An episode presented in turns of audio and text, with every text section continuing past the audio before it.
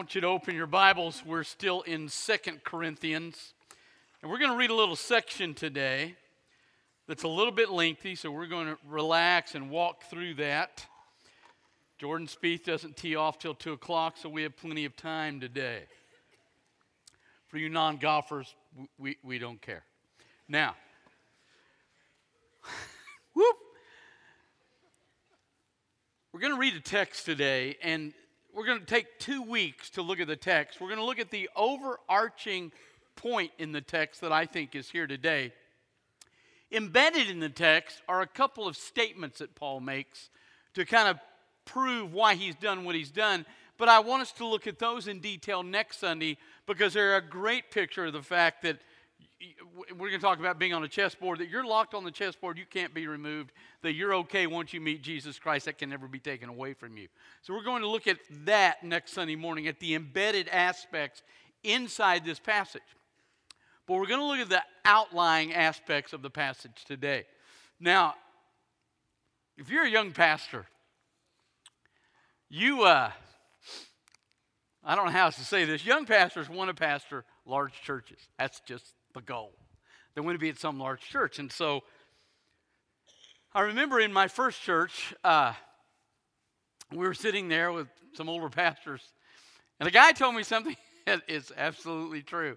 He gave me a great adage. He said, It's better to pastor a church running 200 and sleep at night than running 1,000 and not sleep at night. Now, if you got a choice between two churches in the New Testament, First Baptist Berea small little country church, rural church. But the Bible says that these people really searched the scriptures. When Paul came and he preached, they checked out what he said in the Bible. They were Bible people when they weren't even believers and became believers because they were Bible people. Then you have this church. They're disunified, so they don't like each other. They are uh, suing each other. They got a guy immoral in a way nobody in the city is immoral. They've butchered the gifts. They think tongues is better than anything else. They don't believe in the resurrection of the dead. They're drunk at the Lord's Supper. Who wants to pastor this church? Which may be why Paul's writing letters. But he does write three letters to this church. He spent, by the way, a year and a half in Corinth. He generally doesn't do that. But he spent a year and a half in Corinth when he founded the church because it was a great experience. Somewhere after he left, these people began to just vacate who they were in Christ. And they stayed in the church, but they're just obviously messed up. So Paul writes this is at least Second Corinthians, but it's really the third letter. 1 Corinthians 5 9, he mentions a previous letter. There may have been another letter. So Paul's written at least we know of three letters to this church trying to get them fixed. And then he made a promise to them that he didn't live out. Now, watch this, beginning in verse uh, 15. Because I was sure of this, I wanted to come to you first so that you might have a second experience of grace. I wanted to visit you on my way to Macedonia and to come back to you from Macedonia and have you send me on my way to Judea. Was I vacillating when I wanted to do this? Do I make my plans according to the flesh, ready to say yes, yes, and no, no at the same time? As surely as God is faithful, our word to you has not been yes and no. The Son of God, Jesus Christ, whom was proclaimed against you, uh, Silvanus and Timothy, I was not yes and no, but in him it is always yes. Now we're going to look at this kind of thing next Sunday. All the promises of God find their yes in him. That is why it's through him that we utter our amen to God for his glory. It is God who establishes us with you in Christ. He's anointed us and he's put his seal on us and given us His Spirit in our hearts as a guarantee. But I call God to witness against me that it was to spare you that I refrained from coming again to Corinth. Not that we lord it over your faith, but we work with you for your joy, for you stand firm your faith. I made up my mind not to make another painful visit to you. If I cause you pain, who is there to make me glad but the one whom I have pained? Now, here's what happened. He's written these letters, at least the first two, and he promised them because they are so messed up. The letters have had some effect, but not a large effect. And we'll see one effect in two weeks, but they've not had a massive effect. And so he said to them, Look, I'll come. But he doesn't. He doesn't show up. Now, now watch. When he doesn't show up, some guys come in to the church behind him. They're probably, what we would say, uh, King James only, no TV people. Very legalistic. They come into the church and they begin to attack him. And he's going to defend himself throughout this entire letter. He will really get into this in chapter 11. But they begin to attack him. And one of the things they say is remember last week they said his letters are phony. This week, what they say is look, he lied to you. He told you he'd come, but he didn't because he doesn't really follow Jesus. He doesn't really walk with the Spirit. He just tells you he's coming and then he doesn't. I looked yesterday, I was, I don't know, I was flipping through the internet and found uh, Macaulay Culkin, the kid in Home Alone. He's mid 30s now and retired. What would that be like? So, but they asked him, and here would probably have been my response without Jesus. They said, What do you do every day now you're retired in mid 30s? And he said, Kind of whatever. Whatever I find to do that day, I might paint, I might walk, but whatever I do, it's just kind of a whatever day. That is what they're saying about Paul. They're saying, look, he is not walking with Jesus. He doesn't follow Jesus. He's conned you. He lied to you. He's just a whatever kind of guy. If he feels like coming here, he will. If he doesn't, he doesn't. He's not walking with Jesus.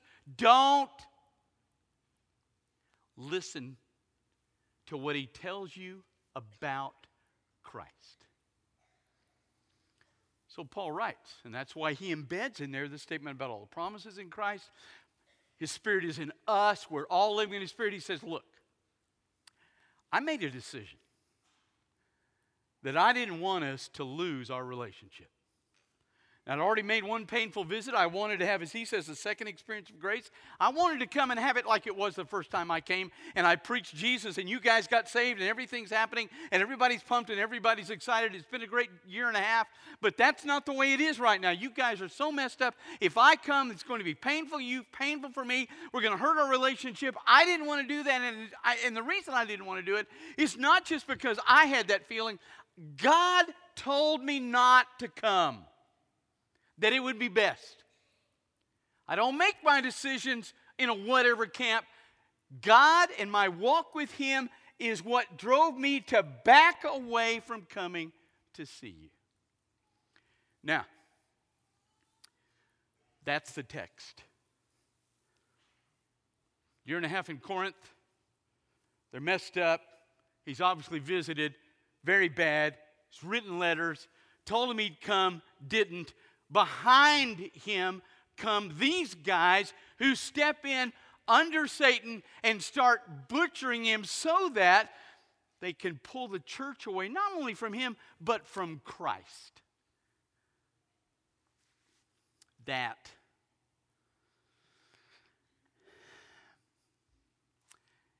is your life and my life. I love to play chess, and I'm really good. I found out how good I was one day when I thought, yeah, I'm good. So I bought one of those little CD chess games. Popped in the computer, thought, well, I'll just work my way up. I'll start at the bottom. So I did the bottom level, played 10 games, won one. When you make 10% on the bottom level, here's what you do you pull the CD out, you put it in the trash, and you go back to the golf course. But when I grew up, there was a guy in America who just became a nutcase. But back when we had a big Cold War with the Russians, when it was really bad, it's not, it was way worse than it is today.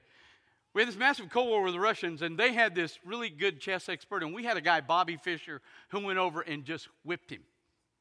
Now, Bobby Fischer was unique. In fact, as a matter of fact, one time in New Orleans, there were 83 chessboards in the room. And behind each chessboard was not a Chris Osborne, it was an actual chess master. Bobby Fischer came into the room and he would walk over to one table, move a piece, walk to the next table, move a piece, walk to the next table, move a piece, walked all the way around the room constantly and beat every single chess master in the room. Brilliant. Move the pieces with great wisdom. You are God's chess piece in the world. And when the Bible talks about us wrestling not against flesh and blood, but against principalities and powers, right? When it talks about that in the Bible, listen. Now, listen, that is not God against Satan. That day is coming. Satan's going to gather all his people in Armageddon. God's going to step down. There's going to be a mighty battle. No. God's going to step and go, poof, it's over. There is no battle between God and Satan. It's just he breathed, Satan's done, he's banished, it's over. So if it was God against Satan, now this thing would be over. But it's not. The battle is God's influence through Paul versus God's influence, I mean, Satan's influence through the guys behind him. So the battle in the Brazos Valley is God's influence through you, his people, versus the enemy's influence through everybody else in the Brazos Valley that don't belong to him. That is the battle. And here's what's happening exactly what's happening here God moves the chess pieces, He moves you on the board. The enemy is on the other side of the board. He moves his pieces, and pretty soon you've got this match going on between God's people and the enemy's people. And God's trying to exert his influence in Corinth. The enemy's trying to exert his influence in Corinth. And you have this battle going on, and that is exactly what's happening with you every single day of your life. You're a chess piece. Now, you're on the board. And so God's going to move you to influence a particular person or a circumstance, and the enemy's going to move his pieces to counter what God's doing in your life. And then God's going to move another piece. And so we're in this massive chess game. Let me tell you something. When we die and we stand before God, I really think we're going to be shocked when He shows us how many people were in our life that none of them were by accident. And how many circumstances we had, none of which were by accident. That God ordained everything and He had it planned where we would impact, and that's what He wants to do. It's what He did right here. Paul's influence, their influence. Now, so what you have to do is be ready to adapt and to be ready that tomorrow, wherever you go, whether you go to school, whether you go to work, whatever you do, that when you get up tomorrow, God is moving you to influence somebody.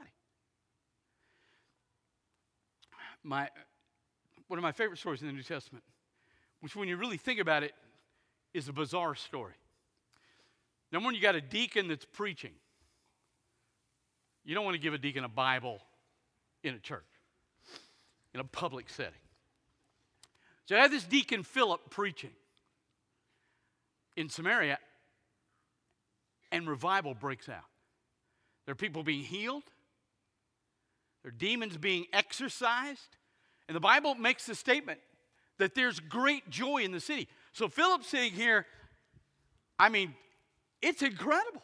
He's preaching, all these people being saved, things are happening, it's pumping. And all of a sudden, God comes to him to move the chess piece. An angel comes to Philip and says, Okay, I want you to get out of here. I want you to walk over here. And here's exactly what the text says in Acts 8 it says, Go over to this road, and it says, It is a desolate place. So if you're Philip, you're in the middle of this really cool moment, everything's happening. Angel comes to you, and the next thing you know, you're standing on the side of the road in the desolate place by yourself. Now, these guys in the Bible are not supernatural, they're like us. I'm just willing to bet I'll bet my golf clubs, my deer rifle, my pistol, and my truck. That as he's walking away from this great joy in the city and he's walking toward the middle of nowhere, that he's thinking in the back of his mind, now come on, he's like us, he's thinking, okay, God, I'm going to do this, but I don't know what you think you're doing. So he's standing, now, Jewish guy, he's standing by the road like this, by himself in the middle of nowhere. just staring. Here comes all of a sudden a stretch camel.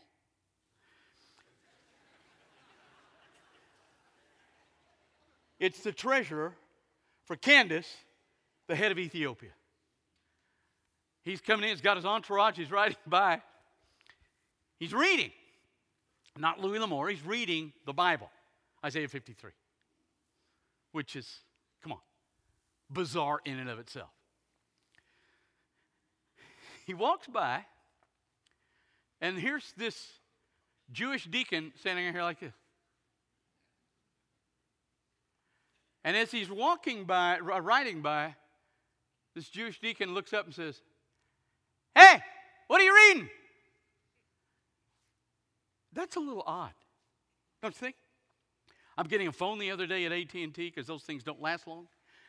I'm getting a phone, and I guess the guy's taught to make small talk. But he looks at me and he goes, So, what'd you have for breakfast?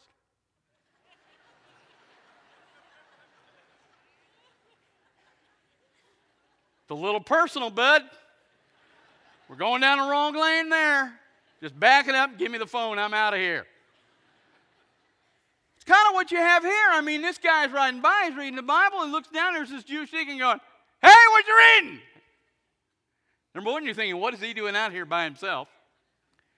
You got to be thinking, this guy's got to be a pervert. What is he doing out here? So he says, Well, I'm, I'm reading this. And he quotes, he talks about Isaiah 53, and he goes, Do you understand it?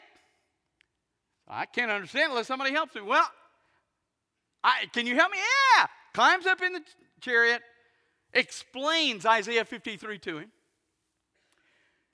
When he finishes, the guy says, So, any reason I can't be baptized? He said, No. So they come to a little thing of water jumps out, baptizes him. The guy goes on his way. The Bible says rejoicing. Philip goes wherever God takes him next. Who knows where that is? But that is what he wants to do with us. I have no idea what's coming for you tomorrow. What I do know is that God is going to move you on the board so that you can influence the people walking by you. That's the first thing. So, what I have to do before I get up in the morning is make sure that He can move me. Now, we're going to look at this next Sunday morning. You were over here on this side. Once you're on this side, you can't go back to this side. You're not going to ever go back. You're locked down here. Okay? You can't lose what you have in Jesus Christ. If for no other reason, because the Bible says Jesus lives to intercede for. If he's praying for me, I'm okay. Now, but you can freeze yourself on the chessboard. Okay. So you're telling me, fixing to tell me, I got to be perfect. No. Nobody is perfect. We have days where we love our children, but we don't like them. We have days where our children love us, but don't like us. Matter of fact, if you'll go to my wife and ask either my wife or my children, just ask this question Tell us about the Christmas tree. We weren't holy coming home in the car discussing the Christmas tree. I'm not even going there, but you can ask her or one of the kids. They will immediately go, Oh, yeah. Because none of us is perfect. We all have moments of failure. You're not going to be perfect. But you do have to come to a place where your wisdom overrules your weakness. Look at this. In Judges 16, this we have the story of Samson. Now, here's what it says. Listen to this. In verse 4, in chapter 14, Samson went down to Timnah. And at Timnah, he saw one of the daughters of the Philistines. He came up and told his father and mother, Man, I saw one of the daughters. Get her for me as a wife. His father and mother said to him, Is there not a woman among the daughters of your relatives or all our people that you must go take a wife from the uncircumcised Philistine? Now, here's what happened. His weakness is, I mean, I don't know what he says. His weakness is good looking women. Samson has a weakness. So he look at him as this really good looking Philistine, but she's not, she doesn't believe what he believes about God. The Bible never has a problem with interracial marriage. It has a problem with interreligious marriage. It's okay if you're Catholic and Baptist if you marry as long as you both know Jesus. You can't marry someone that doesn't know Jesus. That's basically the situation here. It's not a skin color issue, it is a relationship and a belief in, Jah- in Yahweh issue. So he sees this really good looking woman. He comes to mom and dad and says, Man, she's really good looking. Can I have her for a wife? And they say, Look, is there not somebody that believes what you believe and you can take as a wife? And his response is, No. Our girls are not that good looking. She's hot. Let me, let me marry her. So we're immediately introduced to his weakness. Now, all of us in this room, I don't care who you think you might be, all of us have some weakness. Some of us are gifted in that area. All of us have weaknesses. That's his. Now, so the very next thing, Samson whipped some people, and here's what it says in chapter 16, verse 4. After this, he loved a woman in the valley of Sorek whose name was Delilah. So now it's another woman, and he goes, Oh, okay. The lords of the Philistines came up to her and said to her, Seduce him. See where his great strength lies, and by what means we may overpower him, that we may bind him and humble him. So they come to Delilah and said, Look, we got a lot of money here. Figure out, I mean, basically sleep with him and figure out why he is so strong. Is it weights? Figure it out. So it starts. She starts and she says, Oh, baby. Please tell me, because I love you so much, where your great strength lies. Now, if he's got any smarts at all, that's not a problem. It's a normal question. He said, Well, if they bind me with seven fresh bowstrings that have not been dried, I shall become weak and like any other man. I mean, that's off the top of the head, right? Seven fresh bowstrings. Uh, I didn't even think that up. That's, that's good. So then, of course, she does it. Philistines come on in the next day. They think they've got him. He beats them up. Now, any normal guy at this point, when she does this, you have mocked me and told me lies. Please tell me how you might be bound. Any smart guy is going to go, No, I'm not buying it again, baby. But his weakness overwhelms his wisdom. So he says, Well, if they bind me with new ropes that haven't been used. So they bind him with new ropes, they come in, he beats them up, throws them out of the room. Here we go. Until now, you have mocked me and told me lies. Tell me how you might be bound. Is this not dawning on him that there's a problem here? Well, if you weave, and now he's getting close. If you weave the seven locks of my head with a web and fasten it tight with a pin, I shall become weak and be like any other man. So she does it. Gets up, doesn't work. He beats him up, runs him out of the house.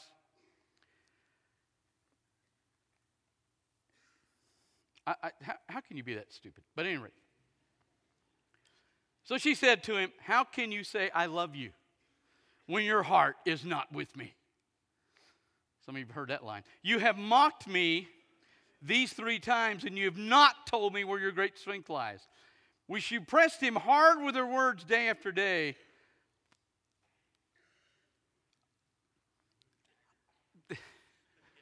The King James translation is she nagged him to death, but we won't quote that. Getting an email on that one.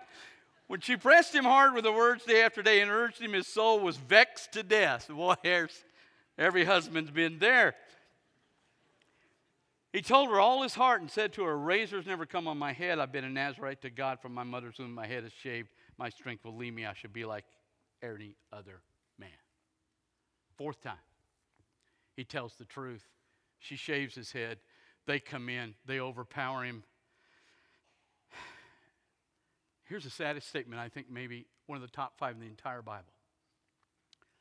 She said, The Philistines are upon you, Samson. And he awoke from his sleep and said, I will go out as at other times and shake myself free. But he did not know that the Lord had left him.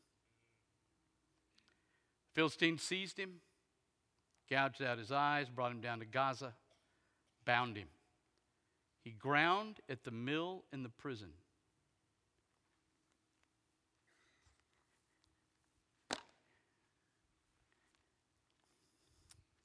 Does he sin when he takes the first Philistine woman? Yes, because God very clearly said, do not marry, intermarry with a Canaanite. Does he sin when he's with this woman, Delilah? Absolutely. Does he sin when he tells her, even plays with her about his power? He sins all three times. The fourth time, when he sins. They overpower him, and now, instead of being a chess piece, God has used to torment the Philistines for the influence of God in Canaan. This is what he does all day now. He's blind and he just pushes. He walks all around all day. This is all he does. He is now on the chessboard, frozen. You want to make sure that you're not frozen. He says, So you're telling me I got to be perfect? No, I'm telling you, he had four shots. Really more than that.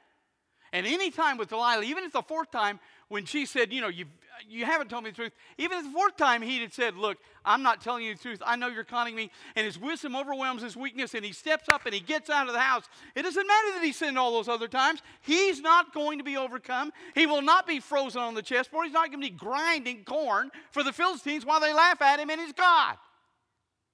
You can fail. You're going to fail. What you do is when you fail, you look down and you go, Father, you're right.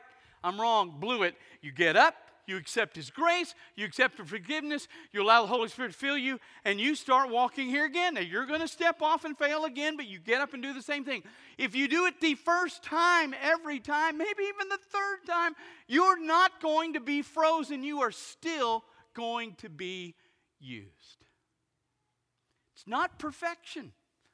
It's that when you fail, you get up and say, I'm sorry, you're right, I'm wrong, and you allow the Holy Spirit to forgive you, you allow Him to fill you, and you just keep going. Do not think you have to be perfect, but at some point, you want your wisdom to overcome the weakness. Now, God's grace, even if you fail, is always there because the very next verse says his hair began to grow. And at the end of his life, he pulls the, pushes the columns out and he kills the seven lords of the Philistines. It's a powerful moment. God's never done with you. But I don't want to be frozen. I want to always be capable. Do I always do it right? Absolutely not. Do you get up and keep going so that you stay effective on the chessboard? Yes, that's what you do.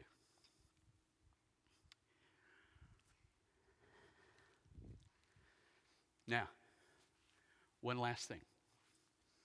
I want to talk real quickly to the dads and the husbands in the room.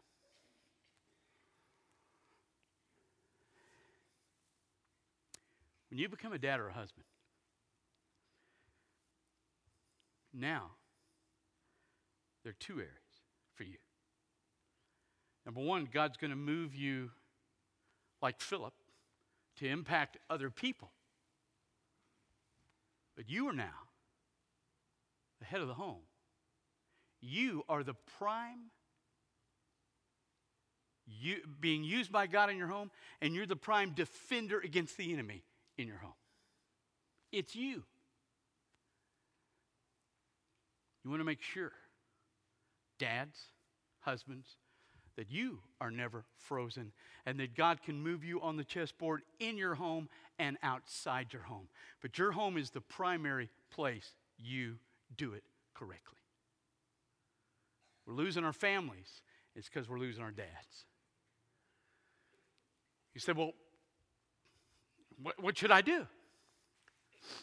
Well, when I first entered the ministry, uh, I had 25 rules that would definitely work. Right now, I got two or three suggestions that may or may not work. Let me just tell you real quickly. I think there are three things you have to do. When I, I, I grew up in the church, and I grew up primarily, my memory is centered in my church in Louisiana. Even when I wasn't walking with Jesus, it was interesting to me. I saw basically two kinds of dads. There really didn't seem to be much in between, and that's what's always bothered me over the years.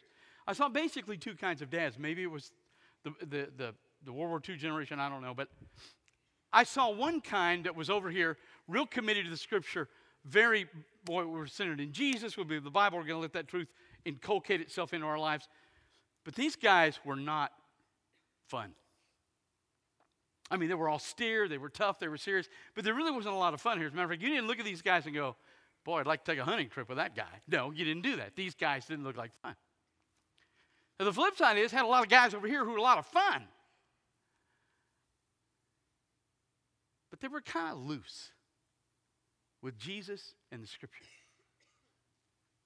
There wasn't a real seriousness. What I just rarely saw was somebody in the middle. So I would tell you, when my kids came along, I wanted them to know three things. Number one, I wanted them to know I loved them. So I involved myself in their life. Number two, I wanted them to know I was fun. Especially growing up in Central's pastor's home, I wanted them to know that I was fun. But I also wanted them to know that I loved Jesus and I was serious. I wanted them to know those three things. And I wanted to make sure that my life never, even in all my failure, even with the day of the Christmas tree moment, I didn't want my life to show that I didn't love them, or I wasn't fun, or Jesus was not my Lord. We're in a chess game. Except it's not a game, it's a war. It's tough, it's hard. But I do have one real good news. When you start on the board, when you get to the end, we win. That is great news. Let's pray. Father, for dads and husbands in here, uh, boy, make sure they don't freeze up on your board. Father, for those that are not on the right side, let them find your son today and choose that right side. And Father, for those that may have even this week, they're on their fourth road with Delilah. Let them pull back. Let their wisdom overcome their weakness. And Father, don't let the enemy take another one of us down. I ask you that. In Jesus Christ's name. With your heads bowed and your eyes closed. Never met Jesus Christ? We're here at the front. We'll share with you how to do that. God's calling you to be a part of our fellowship. We want you to do that. If you just need to come down here and kneel and pray with one of us or without us, you can kneel here at the front, or we will be glad to pray with you about anything in your life. We'll be doing that even through the song. So, as Holy Spirit speaks to your life this morning, you come.